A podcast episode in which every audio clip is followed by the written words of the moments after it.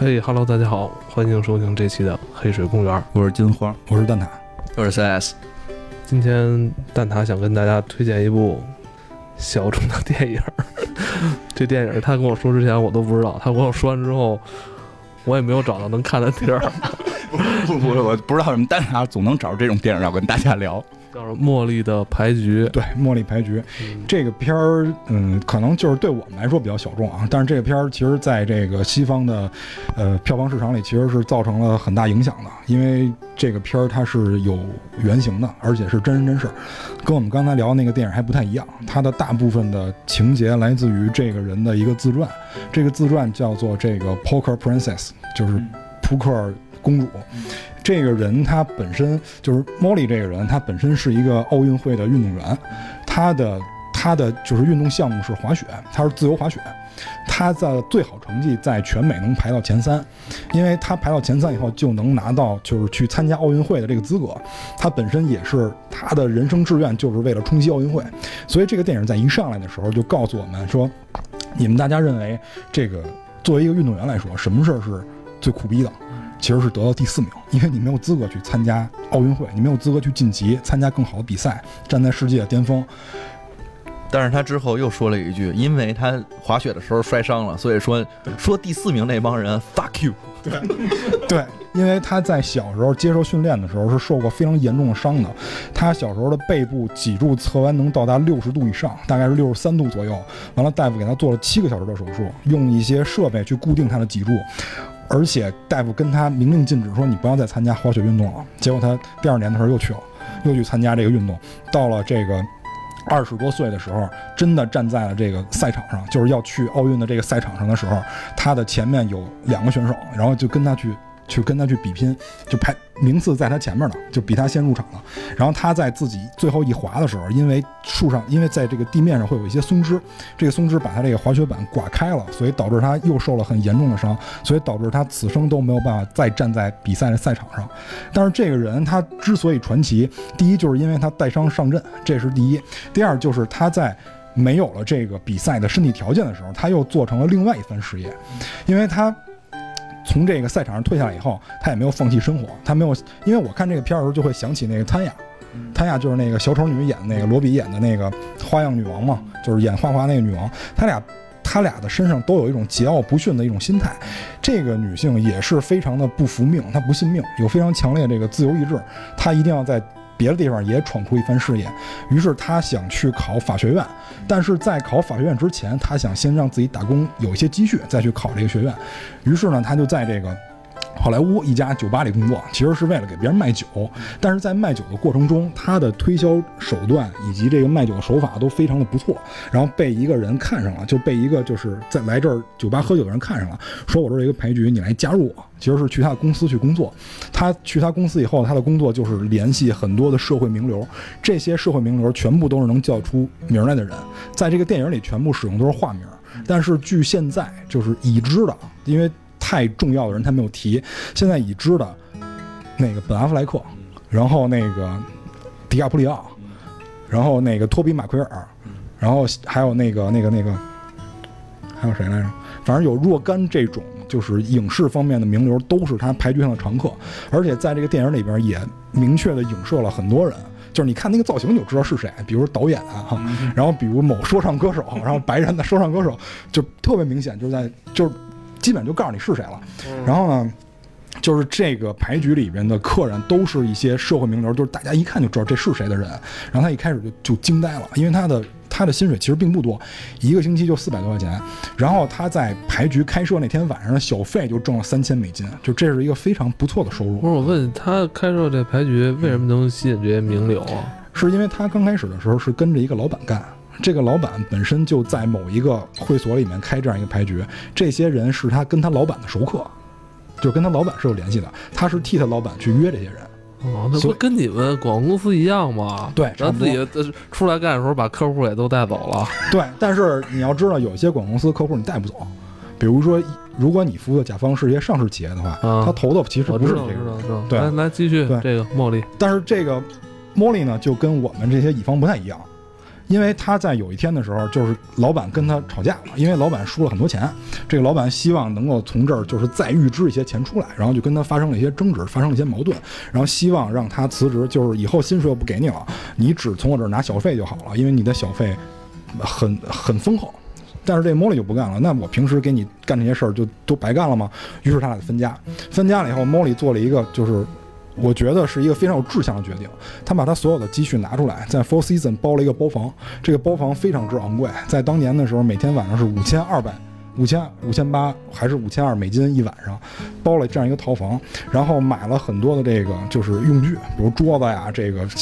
对这这个发牌发牌的仪器啊，发牌的仪器。我我这块我还是可以理解，但是那他为什么还是能吸引到这些社会名流呢？因为他没有跟这些社会名流说他跟他老板分家了，嗯，只是说我们的牌局改到了一个别的地儿。哦，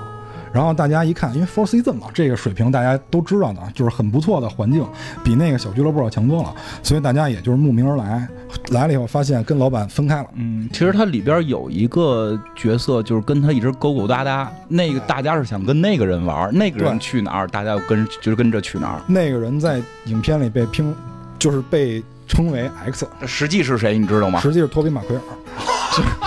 因为因为 是, 是有点像，是因为是这样，我刚才也想是不是他，是有点像。因为那个，就因为这里边他在自传里面写了很多社会名流，嗯、就除了这些演员，因为演员跟那些人来讲不是特别重要，嗯、所以就写了真名。嗯、然后这些人呢，表现出来各种各样的这个人性，嗯、因为。大家都知道嘛，毒品如人品嘛，对吧？所以他在他的原著里面，我没有看原著啊，我只是看过一些就是节选，因为原著没有译制版的。嗯，就是说托比马奎尔这个人其实牌品非常之差，嗯、就是这里面很多事儿在那个之前都发生过，嗯、就是在真实中都发生过。嗯、就比如说这个就是 X 玩家，嗯、因为他们换到新地儿了嘛，然后这个 X 玩家和这些社会名流继续在他的这个就是牌局里面继续来玩，嗯、然后玩到后来的时候呢，他们想加大赌注，为了挣更多的钱嘛。对，在这里边说一下，他们这里边挣钱主要是靠小费，嗯，他们是不能够提成佣金的，对，一抽佣金就违法，对，嗯、但是就是正规赌场是可以的，嗯，就是他们这种私下牌局是不可以的。等于等于我我我解释一下，就是说他没有照，所以他不能够进行这个组织大家赌博，他中间有照，但是他不是赌场的，对对，他不是赌场照，但但是呢，我可以是一个酒吧，大家愿意来我这一块自个儿赌，是他们他们自个儿的事儿，就是他们自己玩呢，跟我没关系，人家自己组织牌局，然后我就是都认识，然后呢，我这块请他们喝酒，他们给我喝酒的小费，对吧？对，然后这个律师告诉他这样可以，你也不懂美国这法律，什么玩意儿？因为因为在这个就是美国法典里，他这里。这个电影里边说了嘛，美国法典里边就是说，你把钱有价值的东西投入到概率性的事件当中去赌输赢，这个被定义为赌博。呃，对，那大姐不是还说呢吗？说打扑克牌不是概率，是靠本事。对对对，是靠技术的。但是这个这个咱们不说啊，就是说这个女性她是有非常强的原则性的，就是我一旦抽了成，也就意味着我介入赌局，那么这里边我就违法了，因为它不是赌场的照。所以呢，她在这里边一直只收小费。那么他们扩大了这个就是。入场的金额以后，也就是说，我意味着要邀请更高端的人，更高端的人钱就多，嗯、给他小费就多，嗯、因为就是国外有小费文化，嗯、咱们可能没有，国外有小费文化。嗯嗯你的入场金额高了以后，小费一定会多，他们也是为了多挣钱。嗯，结果呢，就是他在这个邀请的人里边，邀请了一个特别会打牌的，嗯，然后邀请了特别不会打牌的，嗯、然后还邀请了各个各行各业的人，这里边就发生了一些风波。嗯，比如说这个，就是这个 Player X。莫莉在问他，就是说你为什么邀请这个这么会打牌的人来的时候，就是他，他就说说我我我我其实不是为了赢钱，我是为了摧毁别人的生活，我有这种癖好，我特别希望看到毁掉一个人啊。他这刚开始说那个这人特么会打钱，你为什么要邀请他来？然后说了一大堆，然后最后那个莫莉说他有一亿两千万，然后他说哦，那那来吧，我我不是打牌，我就喜欢摧毁人家的生活。因为他说那个特别会打牌的，然后又赢了这个德扑冠军的这个人，实际上他每次靠的是牌好，他牌不好他会弃牌，所以说这个这个人其实没有什么水平，对，这个人没有什么水平，所以他说我特别愿意摧毁别人生活。但是后来呢，他们还邀请了一个打牌特别谨慎的人，他说这个就跟他的风格不太一样了，他一般邀请的人都是那种喜欢下豪注的，就是不是不太愿意接受这种风格谨慎的人，对，他们管这些人叫 fish， 就是鱼嘛，钓鱼嘛。然后这对，就是这，不是这个人的风格就跟他不太一样，就是一直保留这个疑问。直到有一天出了一档的事儿，就是这个不是光在牌局里会出，其实在任何的竞技体育项目里都有可能会出，就是这个风格特别谨慎的人输了这个特别不会玩牌的人一把牌，嗯，而且他是在一个特别极端情况下，就是他俩牌基本上就是点点杀那种的，就是用我们的话说就是点杀，就我这牌只比你大一级，但是他估错了，这个人其实什么都没有，其实这就是属于那种咋呼，就是 bluffing 嘛，这个、就就是因为那人不会玩，那人我觉得那个就是就是我我我说一下就是。就是他们找了一个这个美国德州扑克排名第一的大哥，然后烂有钱跟然后跟对方打，然后对方是一个就是连牌大小恨不得自己都不知道的一个主，所以当他看到那牌以为自己能赢，然后他就特别的沉着，然后对对边那大哥呢一看我操他这么沉着，这这牌一定牛逼，对对我放弃我不跟他赌不跟了对吧，然后最后啪一亮牌那边是一狗屎，然后那大哥就崩了，我操我让人骗了，我美国德州扑克第一名我他妈让人骗了。这个他们不知道中国有句老话吗？捏人出豹子，真是，因为这个他们那边牌局那个捏人出豹子，这个翻译成美国话可能叫 beginner's luck，嗯，就是越玩的越糙的，然后越没有实战经验的人，可能拿他拿的牌越好，或者他运气越好，嗯，但实际上也是因为不了解，也是因为他估错了这个人，然后导致他崩溃了。他崩溃的原因不是因为输钱，嗯，实际上是因为周围人的耻笑，对，就是你打牌这么沉稳，嗯，就是。你竟然输给这个生瓜蛋了！你对你输给一个就来我们这儿，你天天输的一个。对，其实他们都不懂，那是一高人。对，那是那是一高人，那正经是一高人。他来这儿输钱的核心目的是为了认识周围的人，让他们买我在这买他的那个基金。我在这儿输十万美金，我这一星期，但是我在外边挣四千万美金。太牛逼了！他在这就是中国很多人打麻将也是这么这么谈生意，对吧？我这个打麻将输你他妈几几千几万的，然后你给我谈一来笔大生意，对吧？结果那大哥是他妈玩庞氏骗局的，对，那大哥玩。胖面具，所以他那都是装的。我后来觉得那人都是装的，那是真正的高手。对，所以就是他通过这个牌局里面认识了各种各样的人，然后他也从这各种各样的人当中看到了很多生活的一些阴暗面也好，嗯、还是一些就是值得他学习的精神也好。嗯、总之，这个牌局就一直这么维持的，嗯、就是直到这这件事儿出了以后，嗯、这件事儿出了以后，这个玩家 X 跟他说说这个，因为第二天那个人来还账了，嗯、他因为崩盘了以后输了很多钱，嗯、在这个一百多万。对，在这个牌局里面又借了很多钱，嗯、但是最后这个人来还他的钱，实际上是那个 X 先生帮他还的。嗯嗯、于是他就问他说：“你为什么来帮他还钱？”嗯、他说：“我们俩实际上是有分账关系的，嗯、我实际上是买了他，他的赢的钱要分我一半，但是输的钱我不担责任。嗯”然后 Molly 就急了，他说：“你知道你这样属于操纵比赛吗？因为你是参赛者，然后你跟一个人联通好了，其实是你俩可以作弊的。嗯”嗯、他说：“我这么干了已经很长时间了，嗯、就是我。”可能是可能是托比马奎尔跟他发生了很多不快啊，嗯、然后他就是说，他说那好，你要知道一件事儿，来的人都是为我，不是为你莫莉，知道吗？嗯、然后于是第二天就把他踢了，嗯、自己又在另外一个地儿又开了一个牌局。嗯、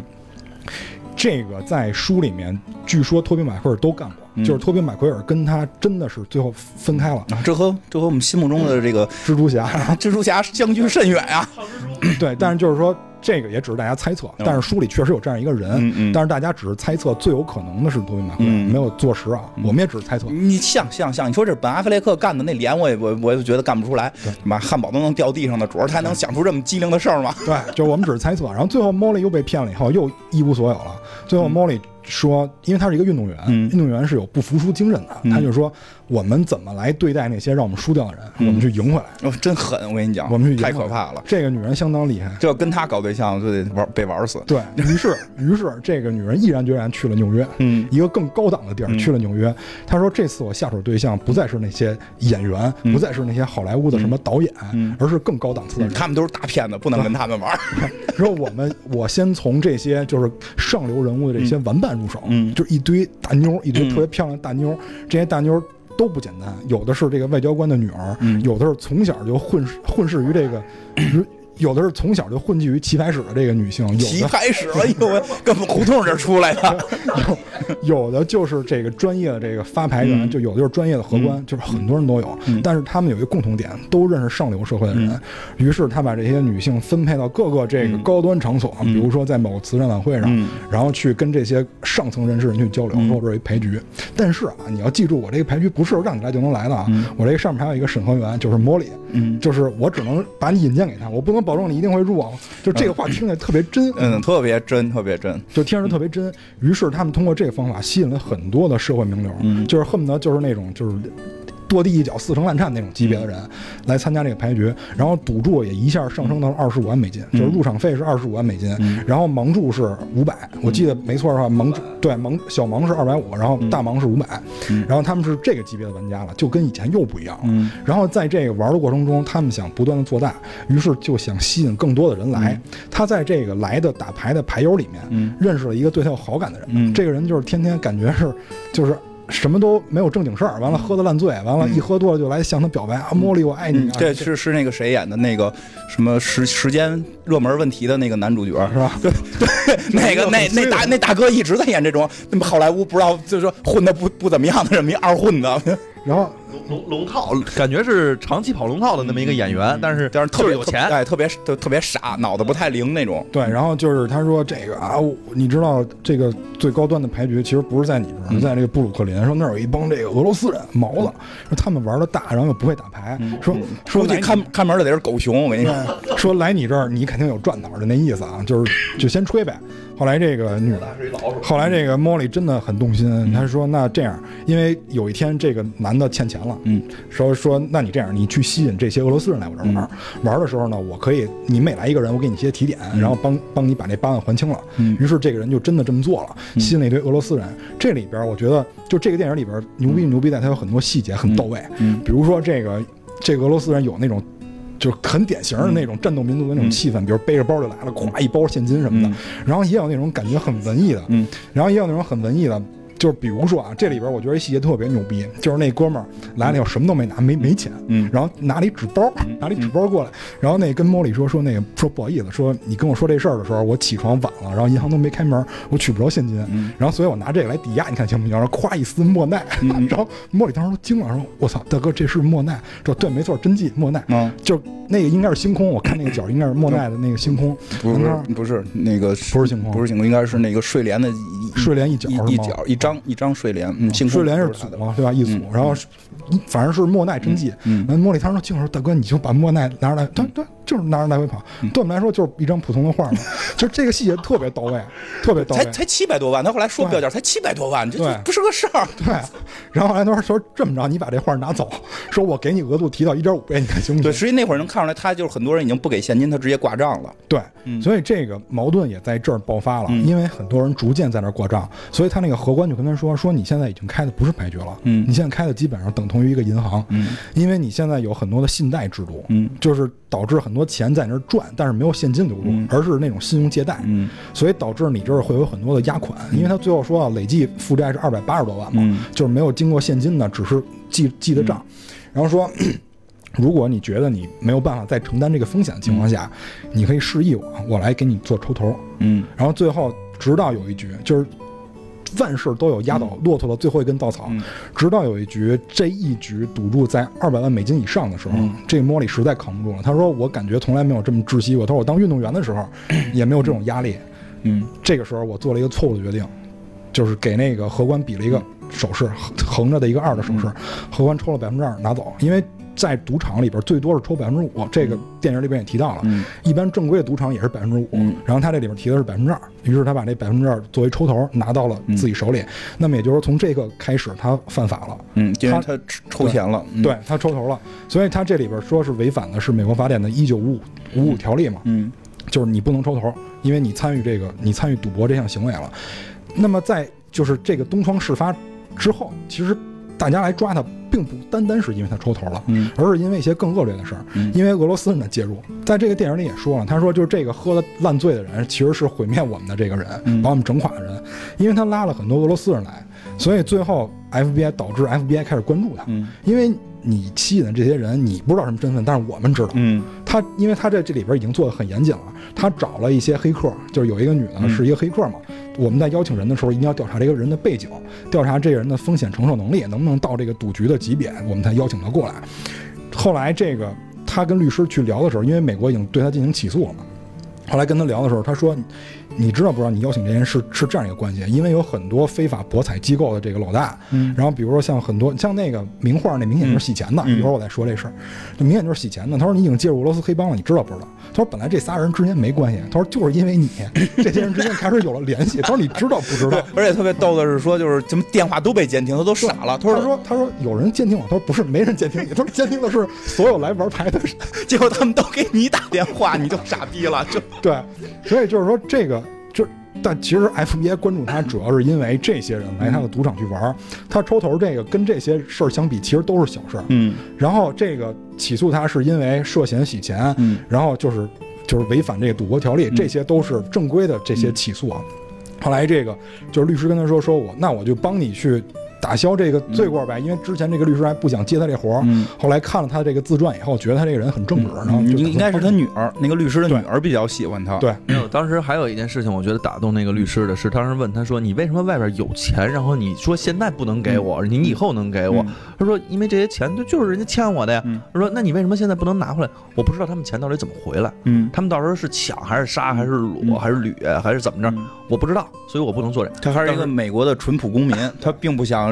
为了自己要这点钱，然后逼着大家这个去干坏事儿，而且最关键的是，人家律师已经跟他说了，说有没有人找你去买你这个债权，嗯，因为债权是可以买卖的嘛。嗯嗯，他说我我不能卖给别人，因为我不知道这个钱能不能回来。嗯，他还保持这样一个淳朴的对对对心理，对，包括好像还就是他还有一个方法，就是公布所有人的名字，对，然后公布给好莱坞的这个各种小报，那就可以了， 对, 对, 对吧？他也拒绝。这里边还说了一比较重量级的报纸，就是《纽约时报》，嗯，他说因为有很多报纸，嗯，然后来找我买。这个材料，很多出版商要求我把这个书里的人名变成真的人名，对吧？然后能分我各种各样的钱，而且都是大钱，非常多的钱。而且这个法院这边就是不是法院啊，检察院这边也跟他说了，说你要把这个秘密都公布了以后，就把他们这些行为都公布了以后，对，你就没罪了。我是可以给你就是减免，对，减免。其实说白了，他们逮他是就是为了想要他这堆证据，对，因为最开始的时候查封他是因为之前那些事儿，然后把他所有钱查封了以后，当时说查封的有。四五百万，嗯，然后说如果你公布了以后，这个物归原主，还给你利息。嗯，然后莫里当时就急了，说哦，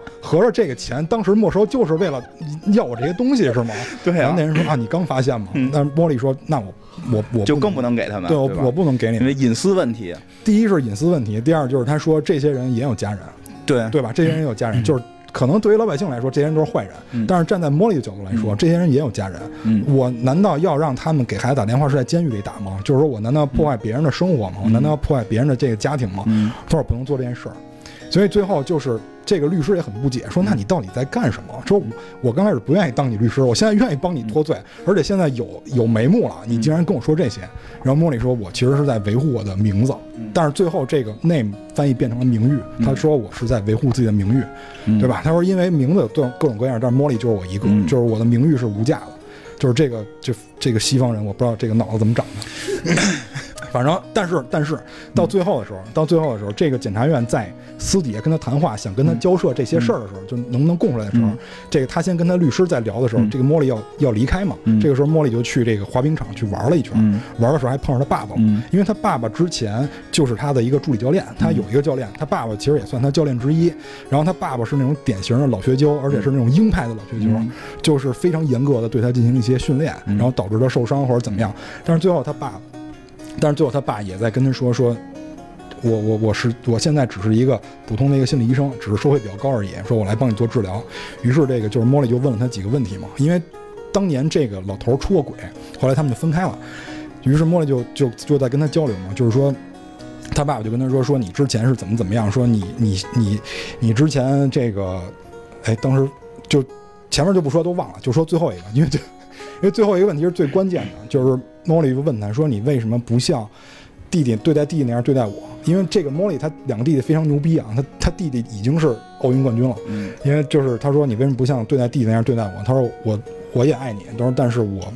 只是你没有感觉到。”哎，我觉得这个就很有就是中国家长这种这种感觉是吧？就我也爱你，但只是我这个表达方式可能有问题，但是我也爱你。于是这个莫莉就很不解，就是说怎么这那这那。然后爸爸说其实没事儿，说我理解你，说你看你在这个创业过程中受到那么多挫折，包括还有黑帮敲诈勒索，你还揍过你。说爸爸就知道这事儿以后都想杀了他们。然后于是这妇女就抱头痛哭，而且这时候而且这时候爸爸其实提了一个我觉得这个片子的利益中的其中一个，因为这个全片也在贯穿某一个利益，其实跟女权是有点关系的。因为在 Molly 的这个 O S 里面，他不断在强调男人怎么样我也能做到，男人怎么样我也能做到，最后他爸爸就把这个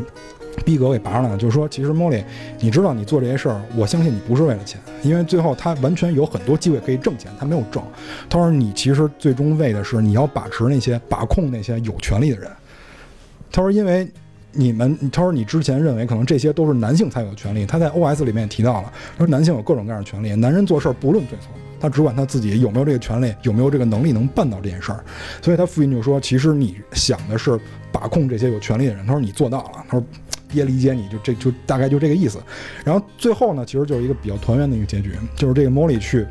法庭上的时候做了跟这个徐峥老师一样的一样的这个陈述，就是 I'm guilty， 就是 guilty， 认罪，对，就是我认罪。但是这个法官是非常开通的一个法官，他认为这个 Molly 身上是有非常强的闪光点的，他说我不知道把 Molly 这样的人判判到这个监狱里会给社会带来什么样的好的影响，我觉得没有，所以最后判他罚了二十五万还是二十万，然后最后判他劳就是劳动那个二十二百个小时，对对，然后所以就是最后迎来的实际上是一个大团圆的结局。莫莉并没有就是被关进监狱，嗯，但是那个就是但是莫莉欠了二百二十多万，对，然后找不着工作，三十五岁，对。但是就是，对呀，也挺惨。但是就是莫莉这个本人啊，莫莉这个本人现在在这个网络上是一个红人，嗯，就是他最后发展了自己的社交，到三十五只能奔着网红去了。对，因为他的，因为他的这个本身这个人非常具有传奇色彩。然后我再说一下，这个片子跟他这个就是书是有千丝万缕联系的，但不是每一个细节都改编自书，就不是每一个细节都是从书里挪过来的。所以很多人又在说啊，这个怎么跟跟这个书不一样啊？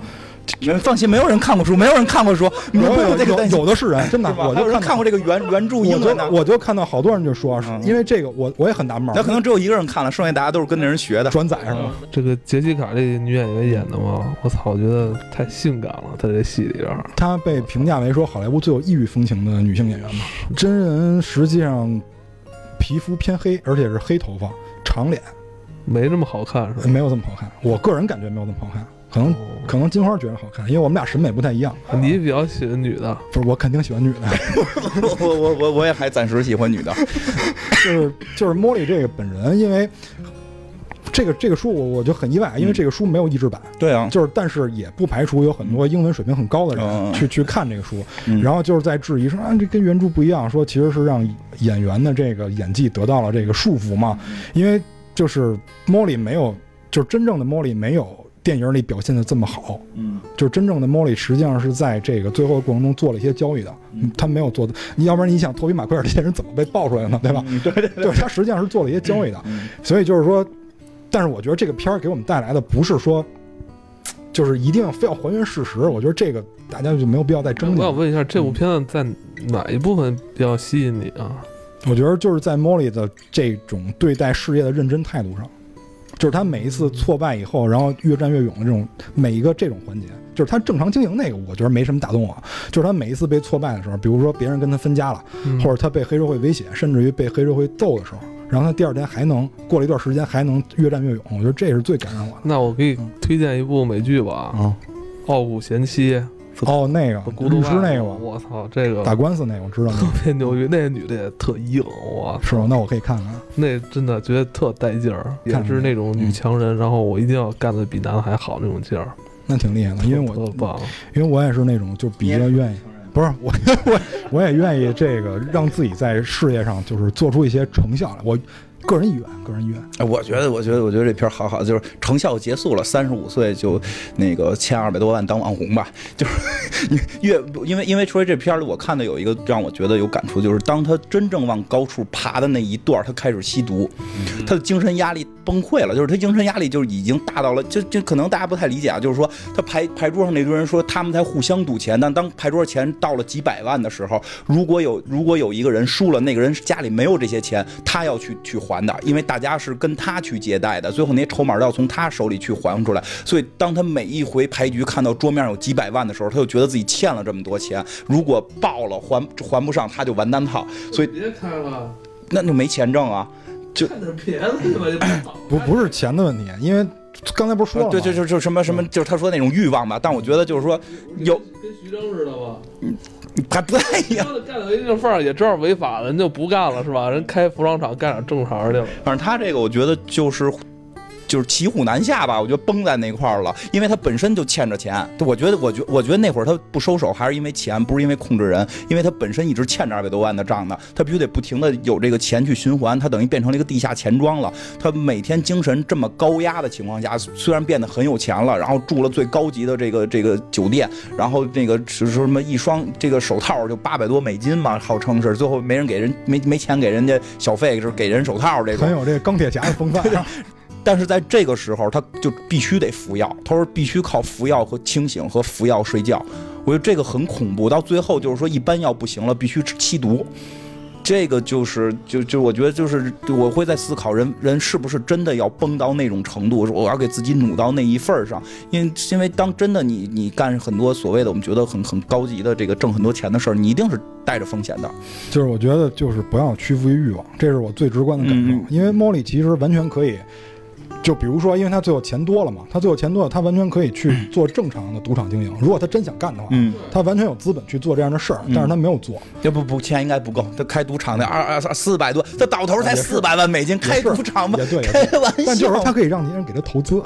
你想人家里那莫奈随便拿、哎、那完了那不行，那我估计天天都过来就跟你讲你这个投资回报率啊，就是给你股对对对股东给你开大会啊、那个、那个压力更大，那可能不是吸什么的问题了。对对对对，那那那那个就弄不好你就得出国造汽车去了，我跟你讲，就是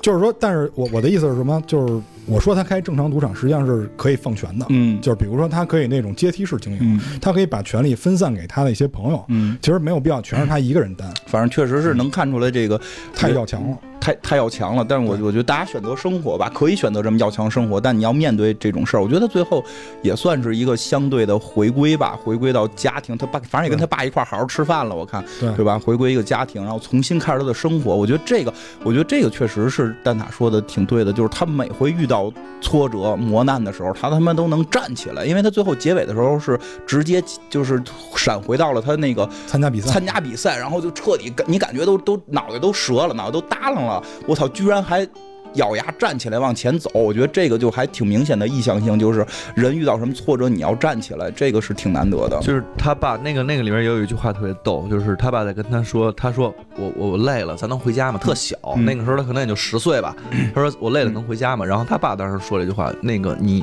咱俩可以回家，咱们可以一块回家、嗯、但是你告诉我累了还有一个词怎么表达、嗯、说出他的同义词、嗯、说出他的同义词，他说就是软弱。嗯，那我再来一次。对对，就是他他的那个精神其实是被他爸的这种心理，对，我觉得辅导和暗示一直在往前推动的。对对对对对对对，我觉得是这样，就是人人人人被打倒还要站起来，被打倒还要站，但不要不要违法，违法你违法你得认罪，真真的是这样。而且就是不要赌博，不要。对对，这片是一个非常好的这个反赌博电影。对，因为他中间会看到实际上是是就其实他还不是一个明显的去讲出现问题的问题。也就是就是人性本身就会出，就是你赌博没有赢的，就这个这点真是赌博没有赢，久赌无胜家嘛，就赌博没有赢的。因为今天也说到，就前一段看世界杯各种的赌，这个赌球。赌球，其实我跟你，我真的就是，我觉得就是说什么这个赌球都这个球都被操纵都是假的呀，确实这个这个这个有些球是假的，这联赛对吧？这个这个尤文图斯也是出过事儿的，也是降过级的，对吧？我跟你说，就是我们那同事，就是当时有一场比利时是四比四、嗯、比二还是四比几反胜日本的那场，嗯嗯、那是是踢日本嘛？好像是，嗯嗯，那、嗯、搞假的，你看那个球，那脚球我就知道就能进。然后说那个就是那个托尼托马托尼克罗斯在那个德国那场球假的，那场球我买了谁谁谁，我告诉你那脚球就是最后操纵，他必须得能进，那边一电话就给踢进了。我说这这这这现在事儿如果要都这么黑暗的，这世界杯也没得看了。那你看你看预测还是得看咱们的，不是对吧？比利时法国我们预测，对呀、啊、对呀、啊、对吧？今儿得请得请 C S 吃饭，法国冠军他预测的对吧？我预测比利时得第三，对吧？但问题是你买华帝了我。你没买华帝，你的这最大的赌局是吧？对吧？没那，我他妈是不是到到八强时候，我他妈真想买华帝了。你这玩意儿说我能来得及来不及呢？我操！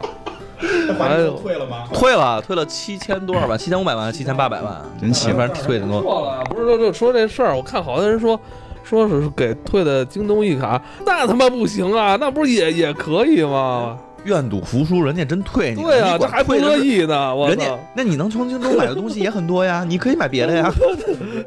然后对，真但是那华帝那不是抄的吗？啊，你不是抄的吗？抄的那谁是是是是三星还是谁做的营销？他们是说韩国队冠军吧？对对，哎，好像是我忘了。看人三星多机灵，对吧？但不是不是不是，就不是这一代。哦，就对，甭管哪代韩国，我也不信他能得冠军，对吧？咱们也做一个下届世界杯，要是中国得冠军，对吧？咱们但是他不是买那个，嗯，就是也也买那个谁了吗？嗯，他不是买法国输了吗？嗯，就是说他里外都不会赔，嗯、就是他当时赔的是一千多万，我记得他当时赔成就是。退款金额是一千多万、嗯嗯，但是他买了那对书，他等于可以再赚，嗯、他, 他中间再赚回来。对对 对, 对, 对，其实真的就是说，就是说，就跟你讲赌博这个事儿啊，因为我这个还真深入的研究过，就我我非常的从小热爱这个赌赌赌博的这个电影，就是这个汪。说这个王王王晶老师那些，我开始以为那个就是就是真的是超能力呢啊，后来后来就是后来就就是深入的学习了一下。他小时候还特意学过人家那一条龙的那种洗牌，对，唰唰唰拉的满屋都是。对对对对，空中摇骰子，空中摇骰子都练过，你知道吗？就是后来慢慢的就发现这是一概率的事儿，发现这这真的是一数学题，这是一数学概率的事儿。首先首先踢足就是足球这个人根本不用控制球赛就能挣钱，因为你买的就是一般来讲就是小组赛嘛，就是。胜负平，对吧？你胜的把负的钱挣走了，平的那都都是那什么，你买平就两头，它中间是有一个抽成比例的，不是说这个这个，比如说这个日本队跟跟这个什么这个一。法国队踢，然后这个就是呃，我我我买日本队赢一块钱回一块钱，我买法国队赢一块钱回一块钱，不是那么回事儿。这是最后看两边下注下多少下比例，对吧？就是十个人买买日本队，一一千个人买这个法国队，那就是你你掏一块钱，那边那边给不了你多少钱，对吧？其实它实际上是有比例的，这个比例中间它去抽成。博彩公司不参与赌博，博彩公司参与赌博，它就成赌徒了，它就是做好这个盘的是。输的输的是跟赢的他们两边儿，哎，其实就跟茉莉这个是一个逻辑，输的跟赢的这两边之间是有一个输输输牌的，但是总盘子的这个抽成，我去抽这个成，这个是一个就是一般的赌局的这么玩法，这都是一个会计和数学问题。对对对，赌赌博是抽赢的人的成。嗯，赌博是抽赢的人成，这个就是跟大家得说一下，这不是他、嗯、科普科普，对他不是都抽，他是抽赢的人的成。嗯啊，对，是，就是这个这个。但实际上就是整个，因为赢的，因为你想赢的人是在赢输的人，啊、对，他就整个就是抽这个盘子的。然后因为我因为后来就是我我我还看过一个叫《决决胜二十一》的这么一个，决胜二十一点，决胜二十一点的这么一个电电影，这个是那是那实际上更违法的，看那属于算牌。凯文史派西老师这个演演的，他现在也不让出，有争议的啊，他现在也基本不让出现在大大大屏幕上了。我不知道他这个片子还能不能找到。他里边就是一个数学家嘛，带着一堆学生，然后最后去横扫了拉斯维加斯，这个就。就是有些牌局真的可以通过说这个算数学能能赢，但它是违法的。就是、他那个他那个故事其实特别有意思的是，他那几个就是甭管那是哪个大学的，我有点忘了啊，因为他那里面所有的学生都特别能记记这个牌的牌序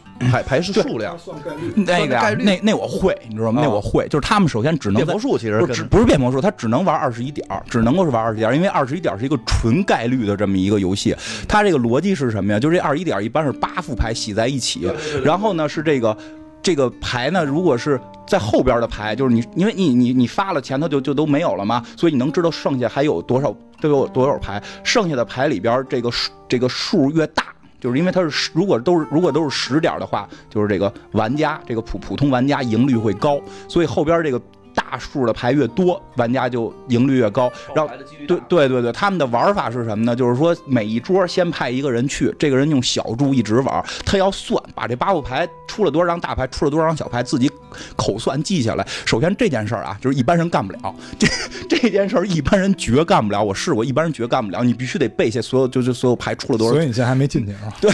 就就是一个人一个人不违法，一个人不违法，因为他那时候做局。对对，然后呢，这所有的桌子上，就肯定有的桌子是。开头大牌出的多，那这张这张桌子就这张桌子没法玩。有的那个牌呢，就是大牌出的少，开始夸夸出了对二、三、四这些牌都出来了，那这张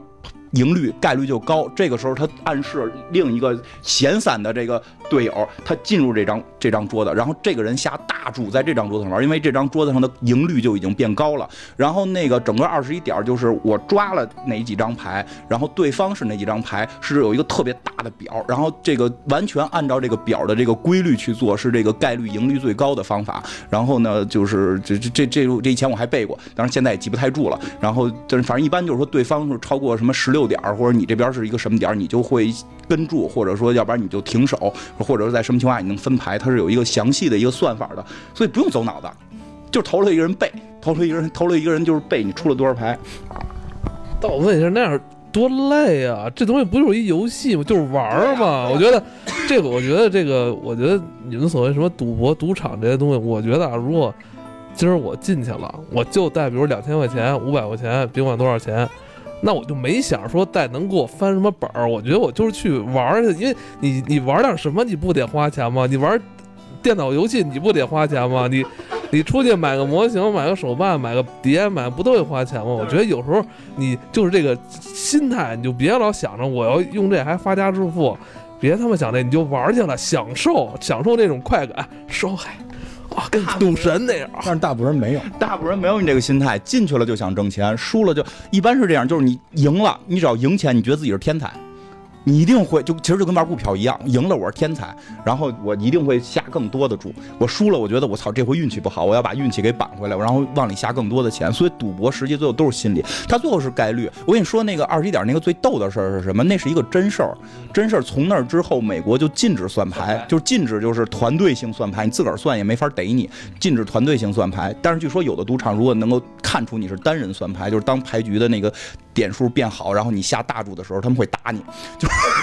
他他们会把你约谈，会把会找你约谈的。然后，但是就是如如果是如果说是团队做作业的话，那直接就是法法律，直接咱就是法庭见了。然后呢，但是当时那个事儿出了之后呢，那个人还出了本书教大家怎么玩，因为这有明确的二十一点玩法赢法的。然后就是所有赌场都封了。所有赌场封了，我操，就把二十一盘的给关了，就谁也不许再玩二十一点了。二十一点从美国就消失了。说，但是后来就是大家特别热衷于玩二十一点，因为这简单，你知道吗？你你你玩那茉莉牌局里那玩的是德德州，那个玩德州你，你玩德州你还挑自己面部神经，对吧？你怕别人看出来，你是不是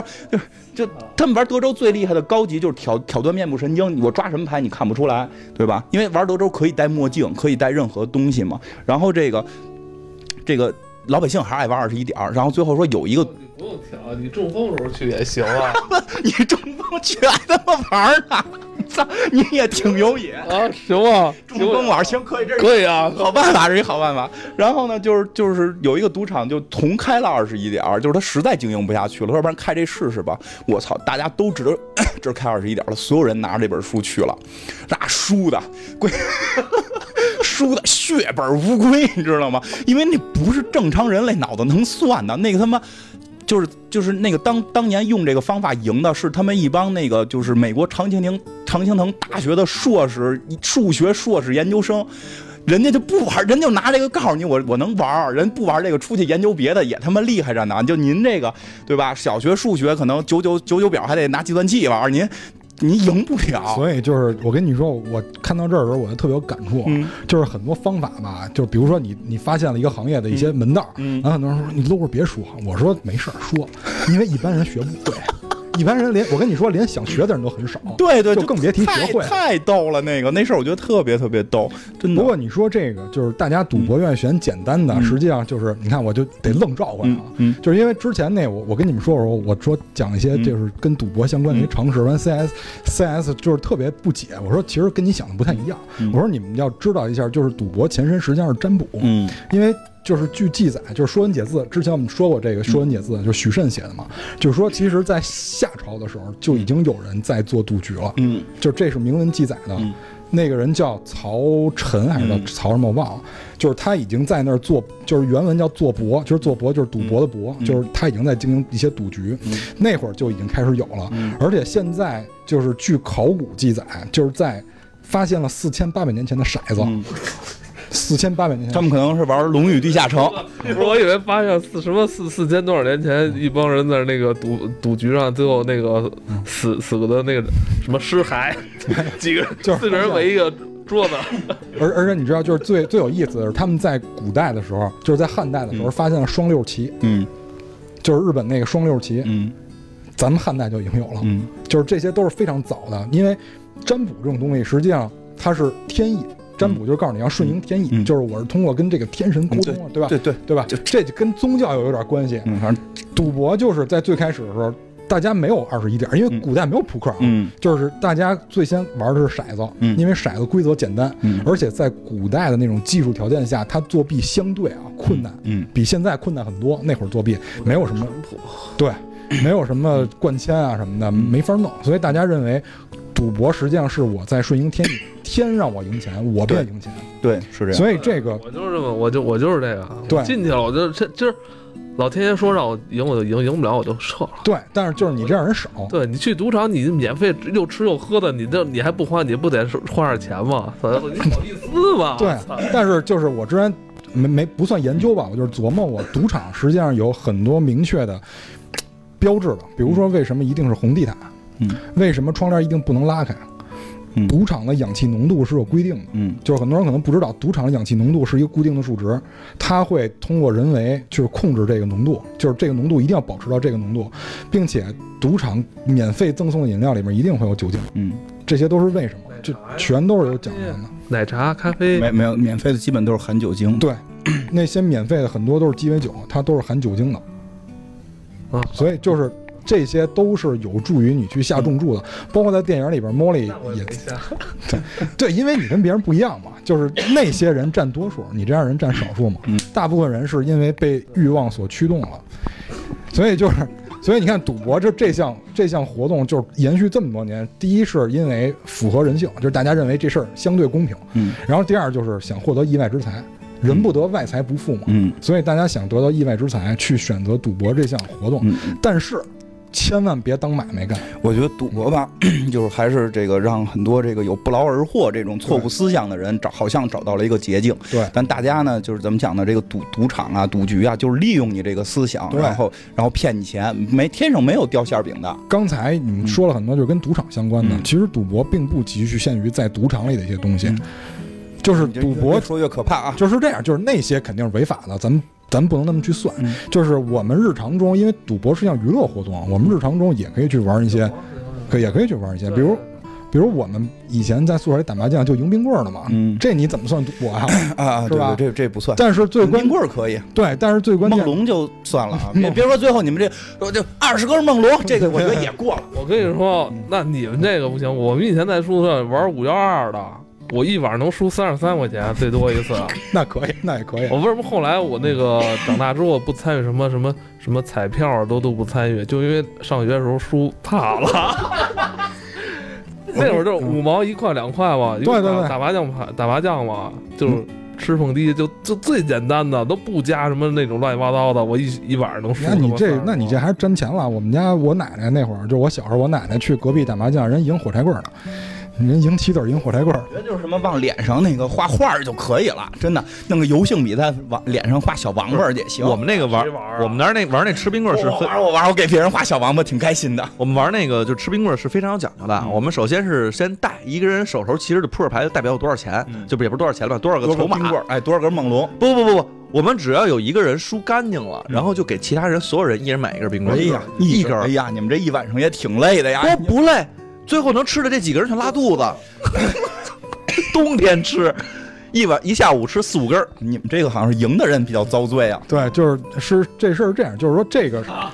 我们把这个，嗯、我们是给自己一种警示，告诉赌博不好，对，不要赌博。我真的就是拒绝黄赌毒，真的不要赌博，对，不要赌博。我我觉得我说实说实话，就人的意志力是有限的，就不要挑战人性，不要不要挑战人性。真的，我见了太多，就是参与赌博之后就就开始说一块两块，后来就越来越多，最后玩进去的，然后在这个过程中还出签，然后剁手这种，这这这，你说这特别像港片这个就是赌神谢贤，就你们家田里这边玩那个扎金花的。就是有。我们同学跟我们说过，偏里这边，原来这边全是这个什么棋牌室，好像是不是国家管来着？对呀、啊，就这个事儿，就是就是我老说小赌怡情，那到哪是条线，对吧？一百块钱以内可以，我就一百块钱以内，对你来说是小赌怡情，对人家那个有些人来说，那个家庭月收入可能就三百块钱。那没有没有，咱们有最低的那个工资标准啊！不不，我就说呀，我就这意思吧，确实是这么回事儿。所以就是后来国家还是管，因为真出事儿。我就就因为我们家这边原来好多棋牌室见过，非常可怕，非常可怕。我觉得那会儿开的时候就很不正规。而你们家那边经常是就是呃都是怎么着那种算什么老千局，就是比如三个人一起玩，其实俩人是认识的，对 对, 对, 对，特别多，就坑那个人。是不是就是你们那边街坊？我这不能说好多事啊，就就就，嗯，我就被骗了好多钱。真的就是所所以对，所以我们就眼眼眼看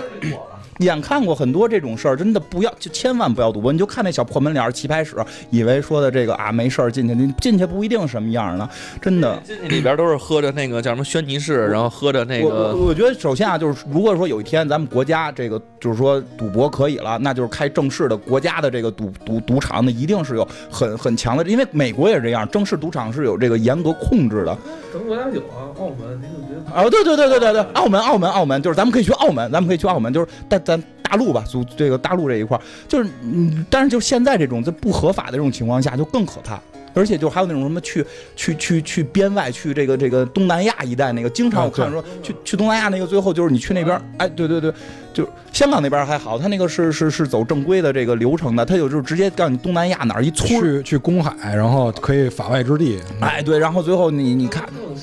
咔家伙，对，公海那个是正经的游轮，还可以，它是有这个组织的，就是它它是这个有有企业的，有人会管他们。就是，哦、但是我害怕，我真是在上边人要弄我怎么着，我连警察打电话都都来不了，你救我呀！去去那个地方，你就是抱你那心态，就是我就这三千块钱，我在这块花完就完了，我就当买这个饭，因为就因为你去那块那些吃的都是免费的，你先别别指着挣钱，你也别别出钱，你也别指着挣钱，老老实实的就当娱乐在那玩就完了。然后我说东南亚那个。是什么呀？就是那种就是非法的，不知道谁传，哦，这有一局，哎，让你去地下的，哎，地下的到那块你就回不来，你知道吗？全是那种做局老千，然后最后坑你钱，然后回不来，然后还还有那种就是那种更不能，还有一种更不能信的，就是什么澳门赌场美女荷官发牌，对吧？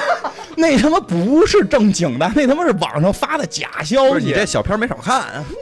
不是，我邮箱里现在老收这个。不是，我那刚才咱就你刚才说的棋牌室这事儿，其实。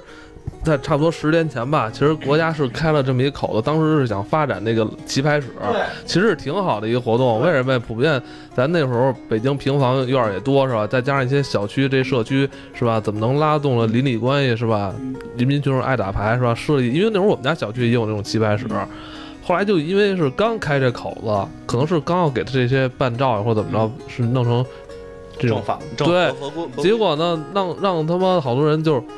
做局了就对，做局了，所以说他们有时候你没法说，你说这这国家真发展这这种什么文娱活动吧，线下文娱活动，结果又被好多人利用，搞他妈赌博。所以就是国家禁赌，它是一定是因为了解很多人有这种心态。对，是这样。我觉得这个国家中国还是禁赌吧，这个不禁赌太太可怕了。因为毕竟像艾文这样心态人太少了。对对对，如果都像他这样，就没那么多事。因为真的就是周就是我们家这边原来就是棋牌室圣地嘛，我真是见过太多这种。这种事儿太可怕，这么小一破门脸的棋牌室都能出这种事儿，你难以想象。而且这个就是赌博，像咱们刚才说这种赌这些东西啊，这些都是比较明显的这些赌博。其实像这个赌博，如果我们玩大了以后，或者说就是人心不古以后，会有出现很多事儿，比如说这个两房事件。因为我还特意看了一下，就是关于这个两房事件的一些报道。这个两房事件最开始，如果真的是因为大家还不上贷款，其实根本不可能造成全球的金融风暴。它的原因就在于下边注。就是你可能觉得证券跟编著没什么关系，但其实不是，他们这些人会通过一些手段，比如说 C D O， C D O 是什么 ？C D O 其实就是复合债券保障的一种债券，就是一种证券，他把债券通过一种别的方式打包变成证券。比如说咱举个例子啊，比如说就是因为我不是老做饭嘛，就是那个在那大空头里边也用了这个例子，就是他是用厨师去解释这个问题。比如说我是一个厨师，我买的鱼今天没有卖出去，但是我又不可能把它扔掉，这样的话就浪费了，我就亏钱了。我把这个鱼炖到海鲜汤里，因为海鲜汤本身就是杂烩，但是这个鱼同时它质量是有保障，它又是新鲜的鱼。但是这一锅汤我就是按海鲜汤去卖，而不是单独去卖这一种鱼。就比如说我这比目鱼卖不好，我单独卖比目鱼卖不出去，没问题，我把它做成海鲜汤，这就不叫比目鱼，这叫海鲜汤，但它里边还有比目鱼，同时这个比目鱼又是新鲜的。那么 C D O 这个东西干的就是这件事儿 ，C D O 是导致整个全球风暴的一个根源。这是第一个环节，最关键的是第二个环节，最后出了一种产品叫做复合式 C D O， 这个就要命了，这就相当于什么呢？比如说，呃，比如说咱们那天就是猜谁赢啊，咱举个例子，比如猜谁赢，比如说这个他猜的法国，你猜的这个这个比利时，然后比如说最后如果法国赢了啊，就如果最后法国赢了的情况下，那他不就赢钱了吗？但是我没有我没有直接猜谁赢，但是我猜 C S 赢，我我不猜球队谁赢，我就猜你跟 C S 之间 C S 赢。那么这就叫下边注，这就叫复合 C D O， 就是大家赌这个证券能挣钱，那么就开始用赌博的形式去下边注，然后我后边有一个人来赌我赢，对吧？那么这个就是无限的复合 C D O， 然后最后导致国家之间，比如如果有人当时买了美国的一些证券，或者买了美国的一些国债，那么美国亏他一他就一样跟着亏，所以就导致其实最后只是几百万几千万的这些债务问题，最后导致出来整个全球风暴，就是他通过几百万几千万撬动了整个全球多少亿的市场。对，你说这个就是小赌啊，是在这个棋牌室里，大赌啊就是华尔街。对，所以这我一想这都呕心沥血。大大赌大对大赌就是华尔街了，他们发明了很多。因为我记得那会儿那会儿巴菲特，对对对，又国忧民，就那会儿是巴菲特还是谁忘了，就是那个老的那帮债券说说他们现在华尔街这帮小孩子发明这玩意儿，我都看他们不懂，他们他们怎么挣钱呀？因为过去巴菲特那个叫投资，然后现在人叫投机啊，对对对，因为巴菲特那会儿他就说我一年的收益率是百分之多少嘛，其实你按他的年龄乘以他那收益率，嗯、他确实那钱就是那么出来的，嗯、所以他巴菲特投的活得长他，对，巴菲特投的他其实是公司，嗯、他其实投的并不是某个单一的债券，嗯、他投的债券背后的这个或者证券背后的这个公司，嗯、他是靠这个投资跟投机还是有很大区别的，嗯、对、啊，所以就是如果我们在就是有真凭实据的情况下，你可以。当然不是内幕消息啊，指的就是你通过一些技术手段，你能看出来的情况下，你可以去理性的去投资，但是千万别投机。对，就听完我们这节目，就是第一别赌博，第二别投机。对，对就是就是千万不要干这种事儿，因为你看投机最后的结果，这就是一个变相的蝴蝶效应。美国这么小一个市场，因为当时这个不是光一个赌博的问题，因为当时有很多机构都牵扯到其中，包括评评级机构。当时两房事件爆发，有很多评级机构直接就取消资格了，因为他把那些所谓的杂烩汤，比如说这个比目鱼可能评评级只能到二 B 或者三 B， 但实际上它进入这海鲜汤以后，它实际上就可以评级为二 A 或者三 A， 它的保障率可能是九十二或者九十三，它就把它打包以后变成一个好的证券卖给大家。就是他既参与了这个赌场，他他既参与了赌博环节，同时他作弊，嗯、同时他还对，我就既做裁判又做这个运动员的感觉是吧？同时他还他还就是因为同意打包这种东西，因为他是给这个打包的产品评级的嘛，他等于还助长了这种就是投机人的这种东西，投机投机人这种行为，而且最关键的最关键这里边最脏的一个企业就是他妈高盛，高盛他妈自己买自己亏。多了不起的一个企业，对，就是特别有自信。对，因因为是这样，因为大空头就是在出事之前，因为在哎，咱们能买自己亏吗？现在咱们要不然弄一个弄一个那个什么啊？不能不能不能，因为你身份证号不对。告诉他们，你把别人躲边躲来揍自己。因为是这样，因为当时，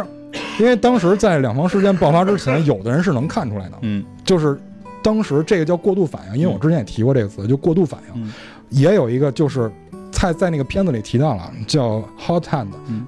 fallacy， 就是那个叫热手效应，就热手效应是打篮球里边的那个名词嘛，也叫热手谬论，就是大家老老进球的时候，大家一定会认为下一个球还进，所以大家就认为没有人不可能不还房贷，房贷这东西怎么可能没有人还呢？一定会还。于是大家对这个房贷产品全部看涨，所所有的房贷基金全部看涨，所以导致了这种有过度反应，就是大家在经济增长的时候一定会过度反应，就是花自己未来会挣到的钱，而不是现在有的钱，所以去助长这些产品的生长，这个就是这就。属于赌博玩的比较大，我我真真是这样，我觉得呀，就是像你刚才说的这个这个巴菲特他那个叫投资，后来也就都叫投机了，对吧？对那个人是投企业，我觉得现在这个中国股市吧，反正也不太像是这个投企业哈，是对吧？所以就是我觉得大家也都是慎重，对吧？股市有风险，对，没错，这个入市需谨慎。然后再有一个，我真的是得说，因为就是家里边就是这种就赌博的人呢，也也是见过这个，因为赌博出事儿了，然后呢也是也是见过这个这个投资出事儿了。对吧？这这真的是非常大的钱折在里边。我就归根到底就是一件事儿，就是啊，觉得天上能掉馅饼，大家不要相信天上能掉馅饼，真的。这个靠自己勤劳努力去去去挣钱，你只要想天上掉馅饼，你一定得完蛋，真的。我妈呀，就是就是说一辈子不上当，虽然她也没挣什么钱，她有了。对对对对，有点有点你这意思，就是我这意思。哎，我妈就就给我讲一故事，我觉得就就就到这给大家讲一下，大家记住了。哎，什么呀？就是说这个阿凡提啊，这。啊、阿凡达、阿凡提、阿凡提、阿凡提跟八一老爷的故事，我妈就老给我讲这个，说你把这个事儿想明白了啊，你一辈子不上当。就是有一天啊，这八这阿凡提去八一老爷家借这个锅。哎，这故事讲完了，都不知道阿凡提好人坏人。我跟你说吧，对不起，不起，我一直知道他好人坏人啊。你知道他好人坏人吗？对，他跟孙悟空是一样的。哎，是吗？我就反正这个阿凡提借了一大锅，说家里边做饭，过两天呢就回来给这个还锅来了。大锅还了，还了一小锅，然后这八爷老爷问他：“你为什么还小锅呀？”说：“锅生的，大锅生了一小锅，都是您家的，还你。”哎呦，八爷老爷挺高兴啊！哎呀，这个赶紧这大锅你再借几天吧，那再下点小的给我拿回来。这锅跟我们家也不生，对不对？过了几天呢，阿凡提哭着来了，怎么大锅死了？就是大锅，锅怎么能死？锅能生孩子，锅凭不能死啊！大锅死了，还不上了，对吧？就就一一个道理，你别觉得开头我弄一小锅是便宜，你全他妈都是诈，真的。这么着，我是八爷老爷之后就再不借他了，我拿俩锅够了。哎，你这心态永远赢，真的，我不我不跟你斗，你这心态甭管是进赌场、进股市，绝对赢，真的。但就是好多人他没有止盈的这种欲望。对，止盈什么？大家都有那止损的说法啊，就就就尤其是股市，以前我也炒炒过一一段，不过那不叫炒，我那是真是买了一个，就是这个特别牛逼的一个一个一个企业，我觉得它一一辈子都不会倒，叫中国银行。然后那个就是股票，我买的是那个，我觉得它永我我觉得它永远不会倒，我觉得它搁搁着，我准备一直搁到我们家孩子这个这个上上大学用的。就是后后后来我媳妇儿觉得那个长得不过瘾，买了个中国铝业，反正就有点不行了，就是。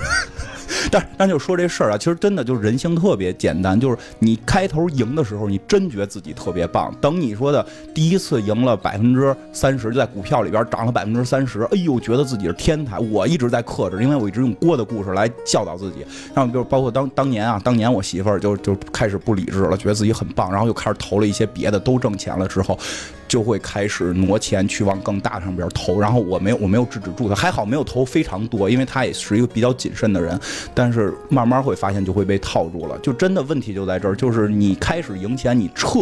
只就是你赢了撤这件事儿超级难，所以干脆就别进。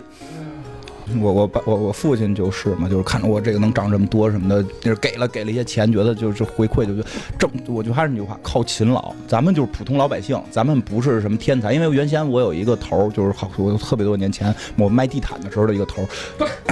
对对对，他的这个这个他法国英国留学学金融这个股市的这么一个硕士大哥，后来就教导我说，就是说呀，就我们学了这么多，得出一个结论。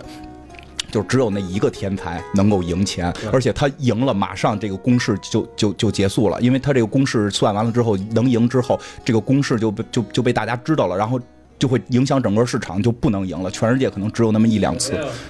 不是说谁，就是说有有人真的会算出来，有人真的会算出来，但只要算出来，你用了这个方法进入市场，这个公式马上就就就就不复存在了，这个公式马上就不符合这个市场了，因为你的公式导致了市场的变化。这就是反身性，就是你自己作为市场参与者，你会影响市场。对，这个是巴菲特，不是，这个是那个索罗斯在那个金融炼金术里边提出过，因为别人在更多的人用这个公式的时候，市场环境就变了，就对，就变了。所以他就是跟就是说，就是你你你不要企图在这个上边说的你是一个天才，赢特别多钱，你就你你一定不是。咱们这些普通的老百姓，就靠勤劳的工作吧，对吧？我跟你说，如果您真有点闲钱，嗯、呃。您去买个保险，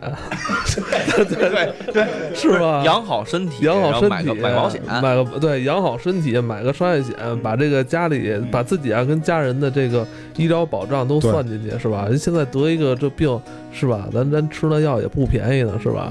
但就是说，有好多人因为得病需要钱，他可能会采取这种途径去获取快钱啊！对对，那这真的不科学。还有好多人就是说什么为了结婚拿房子拿钱去，就就真的这个非常不科学。我们能看到的所有宣传的东西，就包括其实刚才我们上一上一期讲那个腰的那件事情也是，那给你宣传的全都是个体案例，个体谁是谁赢了，我靠！你看他炒股赢了三十万，赢了多少钱？那你那个赶还不赶紧进去？而且全都是你，你没看那底下那是多少人堆出来的。我再我再跟你说一个啊，就是这个股票这个这个事儿，包包括赌博这个事儿啊，有句话长赌无胜家，就这这个这个真的是这样，就包括股市也是。今天你看他赢了三十万。我就问你问题，那他还继续不继续在这个股市里边去进行运作？只要运作有赔的时候，不运作，那你就拿完这三十万，你剩你您剩下的时候干什么？你就这三十万，就是三十，不就对三十万又怎样？但就是说这话都是瞄着大部分人说的，嗯、大部分人他不是撤不回来吗？对啊，对啊，对所以所以我们这个就是劝大家还是努力工作，嗯，这真正向。咱们就是比较本分，也是因人而异，是吧？人那一年能挣。五百五百万的，的也有人一年挣五百万的，我不是他啊，对一对吧？人玩五十万是吧？你、哎、对对 对, 对吧？对，这差不多。就是一说这金花一直就是风险承受能力吧，因为我前两天也去开户，然后那个就是我开户很牛逼的样子，不牛逼不牛逼，说了一整集就是最后我自我上这开了，不是因为因为是这样，因为我去开户我就是为了看看行情，然后那个。不不开户也能看上、嗯，对对，你这蒙谁呀、啊？蒙谁呀、啊？没有，就是是这样，因为我想说什么呢？就是国家现在也在注意这些事儿、嗯。就是我在开户的时候有很多的问题，我这是头一次开户需要这么久时间，用了我一下午，嗯、各种问题，各种审核、嗯，然后各种的就是录像去回答一些问题。嗯、它主要还是对你进行一个评估、嗯，就是看你有没有能力接受这种风险。对，是不是有风险？如果没有的话，就最好不要玩这些东西。对对对，因为这个确实到最后人性的问题很严重。对对对，因为你想，为什么赌博筹码很重要？因为你的筹码实际上决定了你能。你能去压对手多少？对，比如说在大家筹码都一样的情况下，你赢他钱了，你下边就可以拍重注，因为他没有钱能压过你的时候，嗯、你就很吃亏。嗯，所以就是你的风险承受能力很重要，对，非常非常重要。或者说，真是想买股票呢，我就建议大家买些这个中国银行啊，哎、对对吧？这永远不会出事儿，你就就就让它慢慢涨呗，你不要指望着说仨月什么翻倍，这别就奔十年，哎，对对吧？真正说这个股票这个挣钱的这帮真真正。我十年都没回来，肯定不行。十年怎么行？我们那个以前二十年，以前以前某公司第二年就给翻倍，好吗？利润，我的天哪，这太可怕了！真的，真的就是就是往往长线做个长远的投资，也可以说进股市，别指着仨月什么翻一倍这种的。哎，对，但是我突然想到一问题，他跟我说的是，我们明年利润要翻一倍，但是好像我的工资没有翻，嗯，但是好像没有承诺我工资也翻倍。对对，真真的是这样，没不不会承诺你工资翻倍的，所以自个儿干吧，就只只能这样，只能这样，反正就是拒绝赌博吧，这拒绝拒绝黄赌毒，然后入市需需谨慎，来唱一下。拒绝黄赌毒，啦啦啦啦啦啦啦啦啦啦啦。咱们最后拿这歌结尾是吧？挺好挺好，北京孩子都会唱，真的。拒绝黄，拒绝赌，拒绝黄赌毒。够了，嗯。我就看见最近一条新闻，嗯，说现在那个横店那个特别惨淡，说是他妈翠木园的惹的祸。